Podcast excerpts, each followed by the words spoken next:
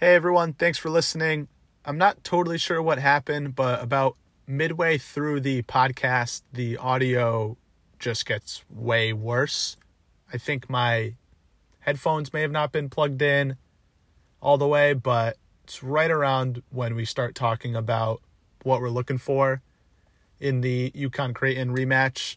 We get through the first part of the pod talking about the first meeting in Creighton's roster, and then as soon as we transfer over to t- start talking about the offensive side of the ball and the defensive side of the ball, the audio just gets way worse. So sorry about that. Hopefully you can still hear it and can still understand the points that we're trying to make, and we'll try not to let it happen again, but no guarantees, you know, anything can happen. So again, though, thanks for listening. We appreciate you, and enjoy the pod.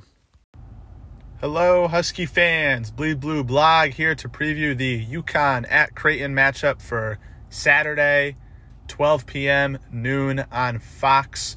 Been a long week since the tough loss to Saint John's on Martin Luther King Day, but we are finally here. Game day, depending on when you're listening to this, either game day is tomorrow or it is game day.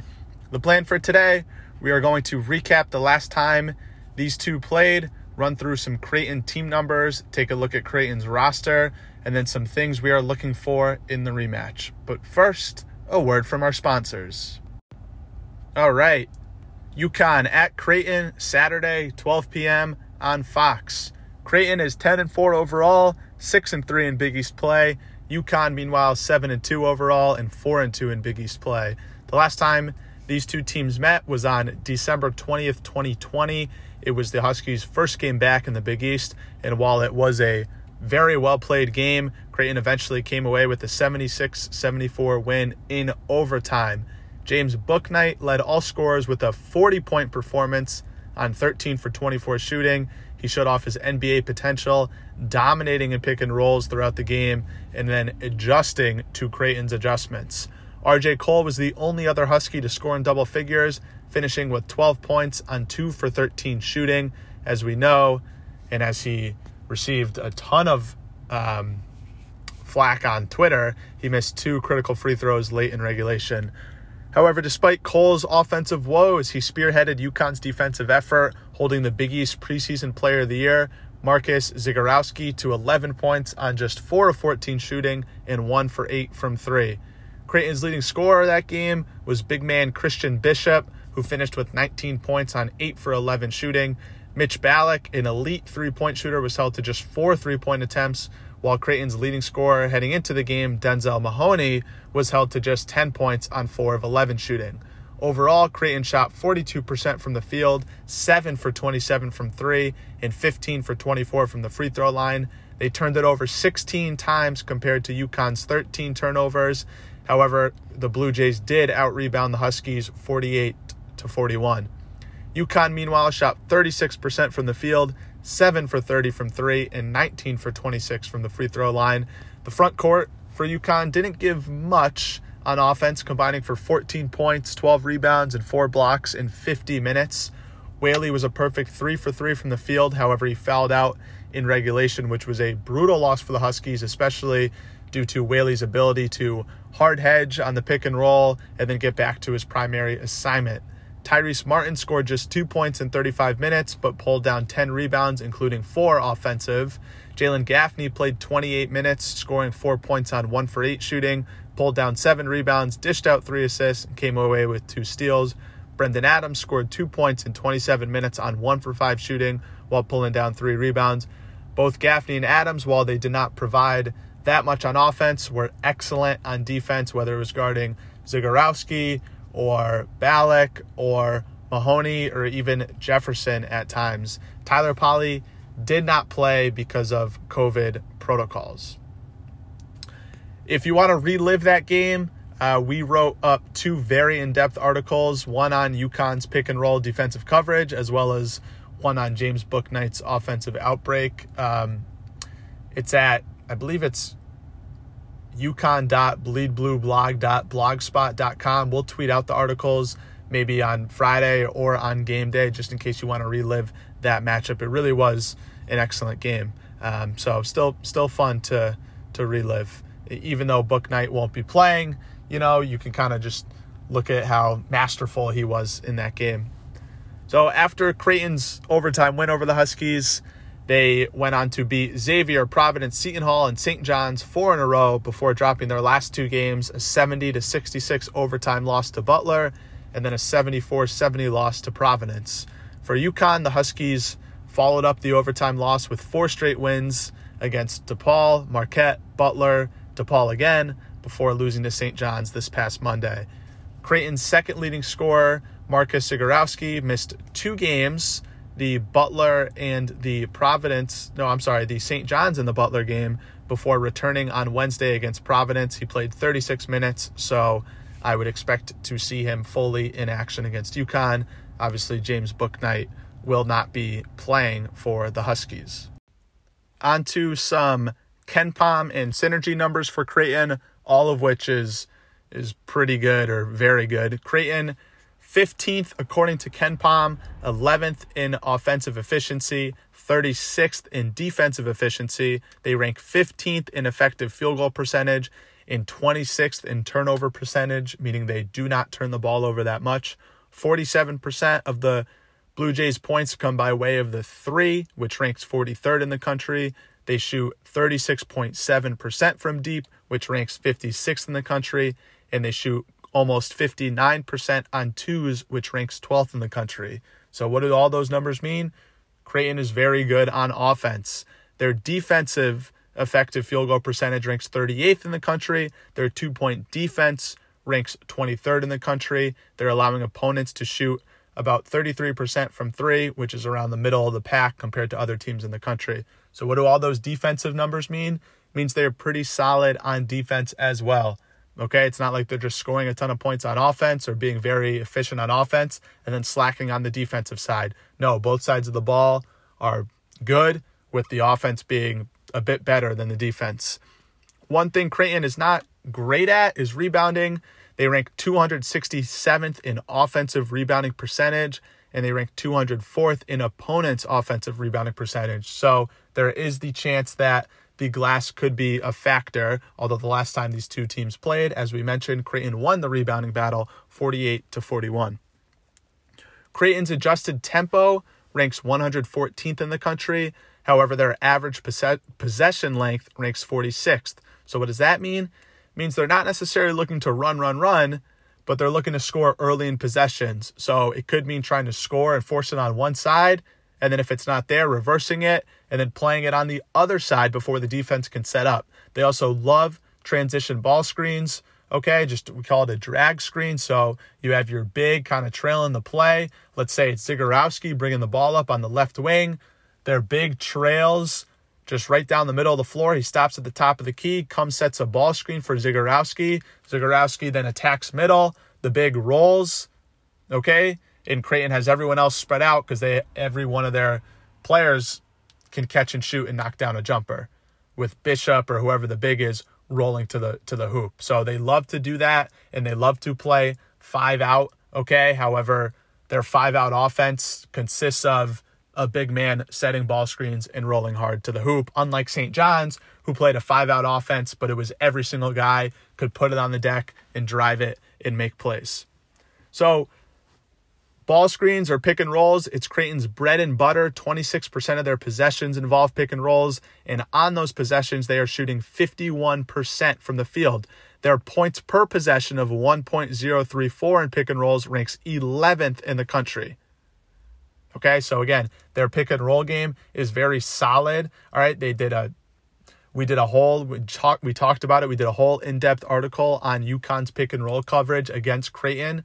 Okay, I think UConn had hard hedges close to twenty times, okay? So, again, that's what Creighton likes to do. It's still what they like to do is the pick and roll, okay? They're also shooting thirty-eight percent in catch-and-shoot situations, fifty percent in transition. They're shooting seventy-four percent on cuts, meaning mostly just kind of dump-offs to bigs when their guards get into, into the lane and then drop it off once the help comes.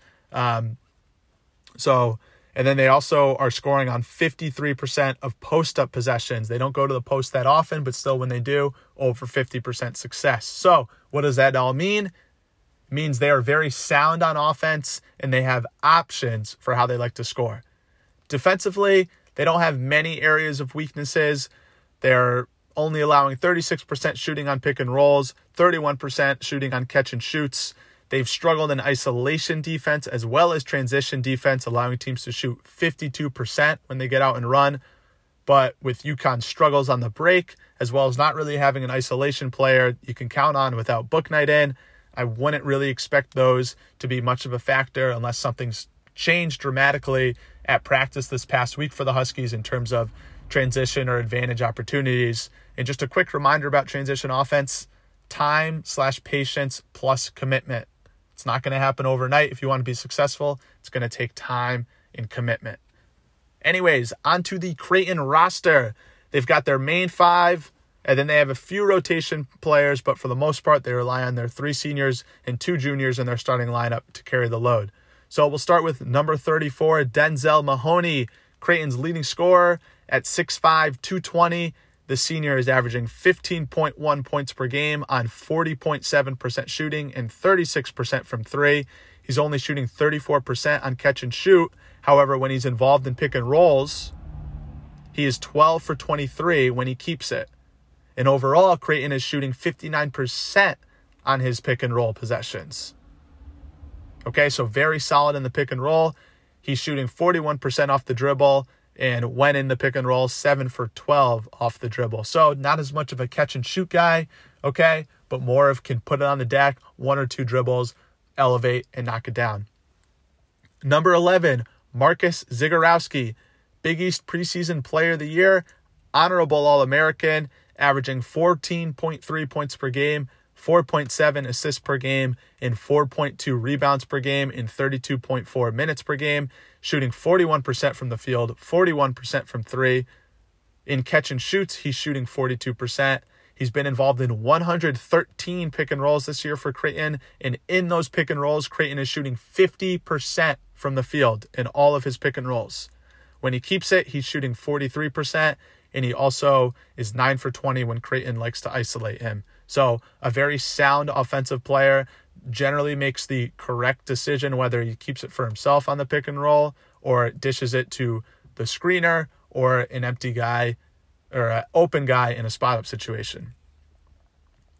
Number twenty-three, Damian Jefferson. He's Creighton's Draymond Green, although some of his player comps on KenPom include our boy, Dustin Hogue, the Iowa State legend that UConn defeated in the twenty-four Sweet six, twenty fourteen Sweet sixteen. We love Hogue. Love, love, love Hogue. So anyways, Jefferson, six five senior, coming off his career high of twenty-six points in the loss to Providence. On the year, he's averaging thirteen points per game, three rebounds per game, and two point seven assists per game, while shooting sixty percent from the field and thirty-nine percent from three, a respectable number. On twos this year, he's shooting an absurd seventy percent. He's sixteen for twenty-three in transition, only thirty-six percent on catch and shoots. Uh, he's been involved in forty-four pick and rolls as the ball handler, and he's shooting sixty-two. Creighton is shooting sixty-two percent in those pick and rolls. When he keeps it, he's a seven for eleven from the field, and when he passes it, Creighton is fourteen for twenty-three. So Jefferson, who can be a bit of a, a matchup, Uh, a difficult matchup. They'll put him in pick and rolls, and he's been successful. Creighton's been successful when he's been in those pick and rolls. He's posted up ten times, six for eight from the field, and he's nine for nine on the year on offensive rebound putbacks. In his last five games, he's averaging seventeen point eight points per game on sixty-two percent shooting. So he is hot right now. The leading minutes getter for Creighton is six five senior Mitch Ballock, who's averaging nine point one points per game, three rebounds per game, and two point five assists per game.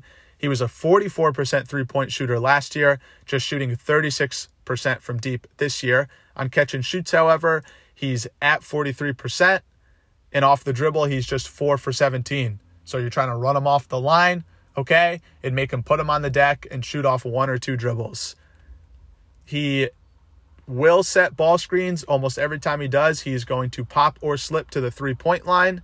Okay, he's four for eight from the field when he's passed to in those situations. He had a fourteen-point performance against Saint John's, going four for ten from three. But since then, in his last two games, so Butler and Providence, both losses. He scored just two points in each of those games, combined zero for eight from three. So Creighton hoping he gets right for UConn. UConn hoping they can continue to shut him down. Last member of Creighton's starting five is six seven junior Christian Bishop. Bishop is averaging eleven point five points per game and five point four rebounds per game in just twenty-two minutes per game, shooting seventy percent from the field. We mentioned this, but with Creighton's spread out offense, he's not really a threat to put it on the deck, does most of his work in pick and roll situations as the screener or on dump offs, just having enough space for guys to drive it. Help comes, he's there for the easy finish. He's twelve for twenty from the field as the screener, seventeen for twenty-one on cuts or on dump-offs, and he's Creighton's main threat as a post-up player, shooting thirteen for nineteen on twenty-six post-ups. He scored in double figures in Creighton's last three games. And he also led Creighton in the first meeting between UConn and Creighton, as we talked about earlier in the episode. Next four Creighton players, all rotation players, all averaging somewhere between ten and fifteen minutes per game. So just quickly run through these guys. Number thirty-two, Ryan Kalkbrenner. He's Creighton's lone freshman who gets serious time, averaging fourteen minutes per game, averaging six point nine points per game, four point three rebounds per game, shooting sixty-three percent from the field, scores mostly on pick and rolls, dump offs, and offensive putbacks. Number zero, Antoine Jones, sophomore, averaging six points per game, three point four rebounds per game, and two assists per game, seven for seventeen in catch and shoots. Creighton will use him sparingly in pick and roll situations, and when they do, they are shooting eight for nineteen from the field.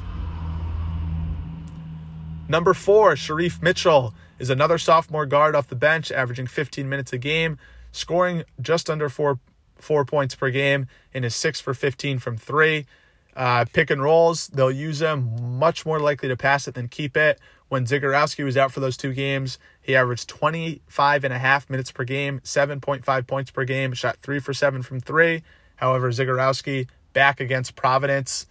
Mitchell only played five minutes, did not attempt a single shot. Lastly, number five, Alex O'Connell, transferred from Duke, still trying to figure out his role with Creighton, averaging just ten minutes per game, four and a half points per game, three point three rebounds per game, forty-three percent from the field, and five for fourteen from three. Again, when Zegarowski was out against Saint John's, he had by far his best performance, scoring sixteen points while shooting four for five from three. And that rounds out Creighton's roster. On to what we're looking for. We're going to talk about the offense. We're going to talk about the defense for UConn. And we'll just kind of go from there. So starting with the offense, we're going to start with the good. So Nogo coming off easily his best game in a UConn uniform. twelve points, six for eleven shooting against Saint John's, and no, he did not play the last twelve minutes of the game. We discussed that matter at length on Twitter and on our morning after pod, and plus, we are now on to Creighton. So regardless, Sonogo coming off his best game, while Creighton is coming off their worst game against an opposing big man. Blue Jays allowed Providence big man Nate Watson, who is six ten, to score twenty-nine points. We don't expect Sonogo to score that many points, but can we count on him for another double-digit performance? The Omaha World Herald described Watson's buckets as, quote, quick moves to the block, catching lob passes over the top, and avoiding rotating defenders to finish, end quote. So quick moves on the block, yes. Lob passes over the top or avoiding rotating deep defenders, that's where I get a little, eh. And that doesn't have to do with Sonogo. That has to deal with with UConn's guards and UConn's playmakers right now, especially with, with Bouknight out. So the question is, how can we continue to get Sonogo the ball on the block? In theory, yes, it's easy to say, just give it to him every time. Okay, but who's throwing these entry passes? What are you doing when they front that front Sonogo? And what about when there's extreme ball pressure on the guards where they can't even get entry passes into the block? What happens if they decide to double? So, you know, again, how do we get Sonogo the ball time and time again and put him in successful position to succeed? There's two popular actions that we've won, that we've run, excuse me, one of which is a high-low look off the pick and roll. So Sonogo will set a ball screen and roll or dive to the block or to the right to the hoop. Okay. UConn will then swing it generally to Isaiah Whaley, who's at the top of the key, and will look for a high-low look. So Whaley at high, looking for Sonogo in the low position. Okay, it's something we tried against Saint John's a lot. Saint John's fronted it to discourage at, t- at times, so that becomes a difficult task to make. And then sometimes we just swing it around, and Snogo would continue to post. Okay, again, trying to trying to enter it to him um, on the block or just kind of around the rim. The other set we run is this Horns rip set. So Sonogo will, again, Horns, top of the key, elbow, elbow, corner, corner. Sonogo will be at one of the elbows. He'll catch the entry pass. He'll then go do a handoff with the guy in the corner who's with him. After Sonogo hands it off, the point guard who initially threw the pass to Sonogo will then come set this guard to big. We call it a rip screen, okay, to get Sonogo the ball on the block. And meanwhile, the ball at this point has been swung around the perimeter, okay, and then we look for the post entry to Sonogo. Again, that's to get him the ball on the block. The other high-low look is more of just a post-up. It can be on the block, but it can also be in the middle of the key. This rip set, this Horns rip set, is to get him the ball on the block and in the post. So I love this action. I think it's a really good action that we run, and against Saint John's, it was very successful in terms of getting him the ball, and then it's just a matter of if he can finish. Okay, with the high-low look, you know, Whaley's the best at those entry passes because he can look over the top of the defense, but with some of our guards' offensive decision-making, it's a little bit scary of a thought. So to wrap all that up, yes, I would love to see more Sonogo, and I would love to see more actions to get him the ball on the block, therefore allowing him to make those quick moves to score. Creighton's post defense, Bishop allowing forty-two percent shooting on post-ups this year, and then their backup center, Kalkbrenner, who's seven foot, is allowing just four for sixteen shooting. Okay, but he only plays about fifteen minutes a game. Bishop is over twenty minutes a game. As we've mentioned time and time again, Hurley loves to establish the post early and often in both halves. I would expect him to go and do that again, especially with Sonogo coming off such a good performance against Saint John's. Next, we're going to talk about those advantage situations for UConn, whether it's transition opportunities, turning defense into offense, or like against Saint John's, breaking the press and having a four on three, trying to convert that. So against Saint John's, UConn was involved in fourteen advantage situations where they tried to score. So some of the time they would break the press and then they would pull it out and then just run half-court offense. But whether it was off a miss or a turnover, trying to score an advantage situation, or breaking the press and into a four on three, fourteen times, UConn just scored on four of those.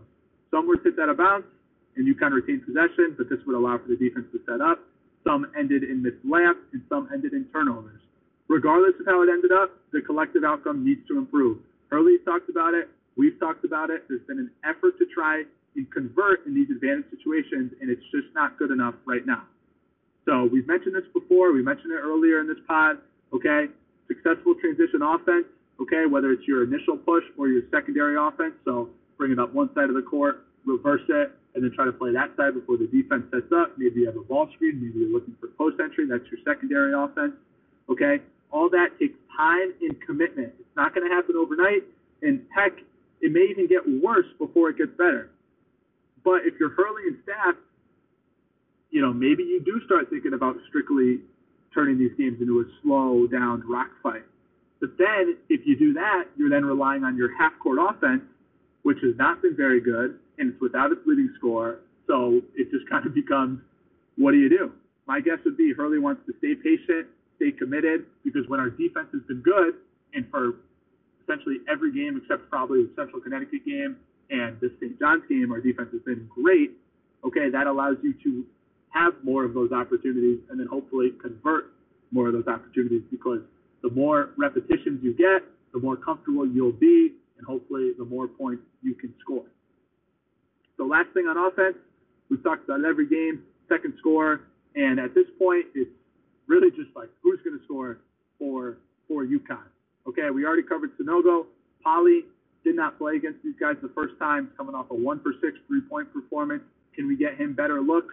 Can we find him in transition more? Can R J. Cole build off his three-point shooting from last game?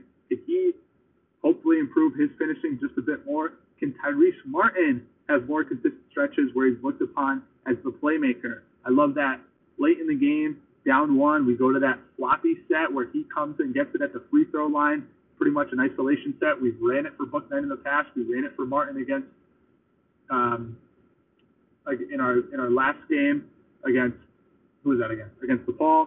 Okay, and so we run it for Martin. He gets at the free throw line. He passes it to Polley a split second earlier in the corner. Polley might have a pretty clean look. Gets it to him. Polley makes a great move back to Martin. Martin gets fouled. Martin ends up Martin ends up missing the free throws, but I love that we went to Martin in that position, okay?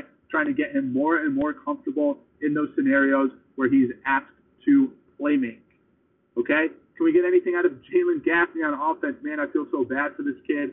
Um, you know, obviously he put on a ton of muscle in the offseason. He was expecting a big year, and he just hasn't produced right now. You could see he made that turnover in the Saint John's game, and you could just tell he knew he was coming out, and it's just a, a brutal, brutal position to be in and feeling um, where you know you're almost trying to play mistake free, and that's just never, never a good thing. So hopefully, you know, he can get something just to get his confidence back. Um, you know, can can Brendan Adams continue to try to play make in transition or the half court? Maybe knock down two threes rather than just one three. You know, any at this point, any point we can get um, is huge. Can a cook a cook? Show us something positive in order to keep him on the court, continue his development and confidence. Can Carlton find success, right? We talked about Sanogo in the post. Can maybe Carlton have success in the post? Can Whaley find ways to continue to score, especially in the second half where he found clutch baskets? So who's going to step up or continue to step up for UConn in a game where you are definitely going to need points? Onto the defensive side of the ball for UConn. So Huskies coming off a game where they let up a season-high seventy-four points in regulation in their loss to Saint John's on Monday. And many of those points came on a couple things, but one is easy straight line drives to the hoop with no help defense, which is pretty shocking to see. And then UConn also allowed some timely three-pointers, which came in two different forms, one of which was just the lack of those urgent closeouts we have seen time and time again, we're accustomed to seeing, or by way of transition where UConn was in a bit of scramble mode, Saint John's is able to make the extra pass and get open a wide open three that they generally would make, especially late in the second half. So Creighton doesn't necessarily play fast the way Saint John's plays fast, but they do play up tempo. And it's going to need to be a concerted effort by UConn to avoid those easy baskets off missed shots where Creighton is pushing it down one side of the court. They're going to try to hit ahead, look for those corner threes, easy drives to the hoop, if not reverse it, maybe a drag screen, which we talked about, and then they're going to look to playmate. UConn needs to make sure that they are back, picking up the ball, finding the shooters, okay, and then locking in defensively, okay, Co- being disciplined and communicating early, often, and continuously, okay. Creighton also likes to go to the pick and roll a lot. UConn has done a very good job at defending the pick and roll this year. It's been pick and roll D, the hard hedge has been a staple of Hurley's defense. And who knows, maybe the lack of pick and rolls against Saint John's is what opened up all those driving lanes because it's unfamiliar. It was just five out. I'm not sure. Either way, does Creighton have the same pick and roll package that they had in the last game, which UConn defended pretty well, or do they have some different actions up their sleeve?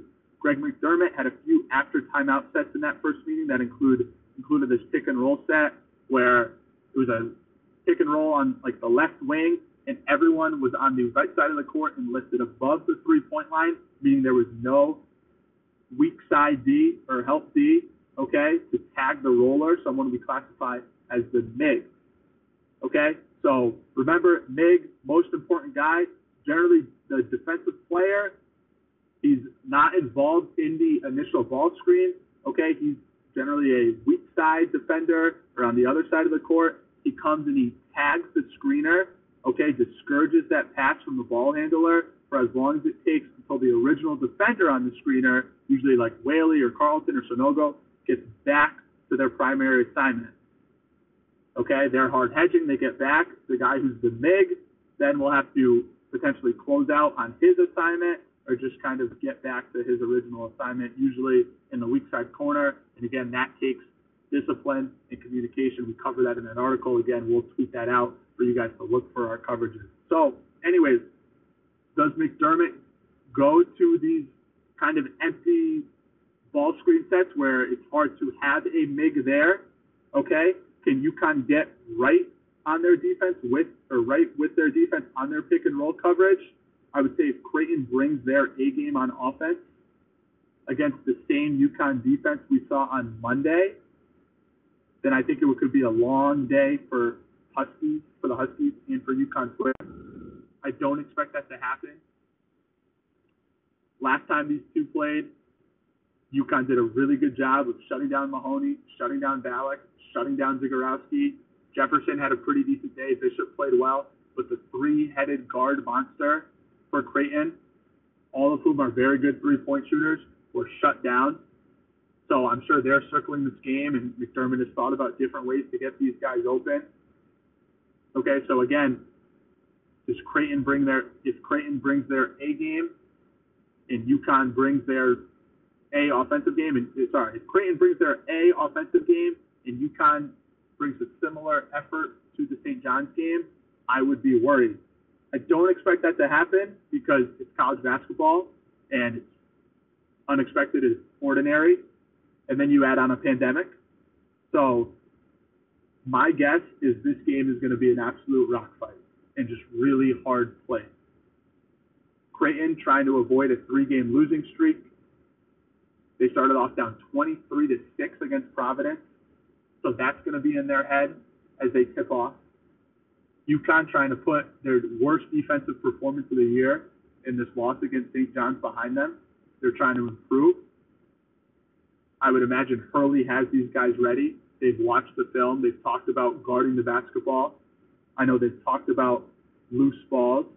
Hurley made comments about being out-tough, beating those, those loose balls in the Saint John's game.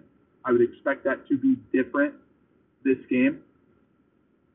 So, you know, I know we had talked about the expectation heading into the Saint John's game was that UConn was recommitted or doubled down on their defense. However, watching the film, it seemed like that wasn't the case. And again, it could just be a bad night, which is college basketball and it's a pandemic. But now with six days to prepare for Creighton, I would expect there to be a real commitment to ugly things up and be really in tune defensively, play with a little bit more edge, okay? You know, if you're UConn, you've got your your leading scorer, your best player is out. You've got nothing to lose. Let's win this game with defense. That would be my guess. I would expect this to be more of a rock fight. UConn again, probably still going to try to take advantage of those advantageous situations: four on three, three on two, five on three, three on one, et cetera. But UConn, in order to have a chance, not a chance, for UConn, in order to win and be in the game, just be in the game. They need to recommit to their defense and double down on their defensive rebounding, play physical, and then just take points where they can get them, how, whoever that may be, whether it's Sonogo, Polley, Whaley, Cole, Martin, Adams, Carlton, whoever. So those are all the things we're looking for. Rambled a little bit at the end. For UConn, okay, more Sonogo. Who continues to step up? Advantage situations, can we convert? Defensively, can we continue? Can we again shut down their top perimeter players? Can we defend the pick and roll? And more than that, can we just get right defensively after one bad game? My bet would be yes. So, UConn at Creighton, a rematch from the seventy-six seventy-four overtime thriller back in December. The game is at twelve noon Eastern on Fox. Thank you so much for listening. We love all your support. We love all you UConn fans. And as always, go Huskies.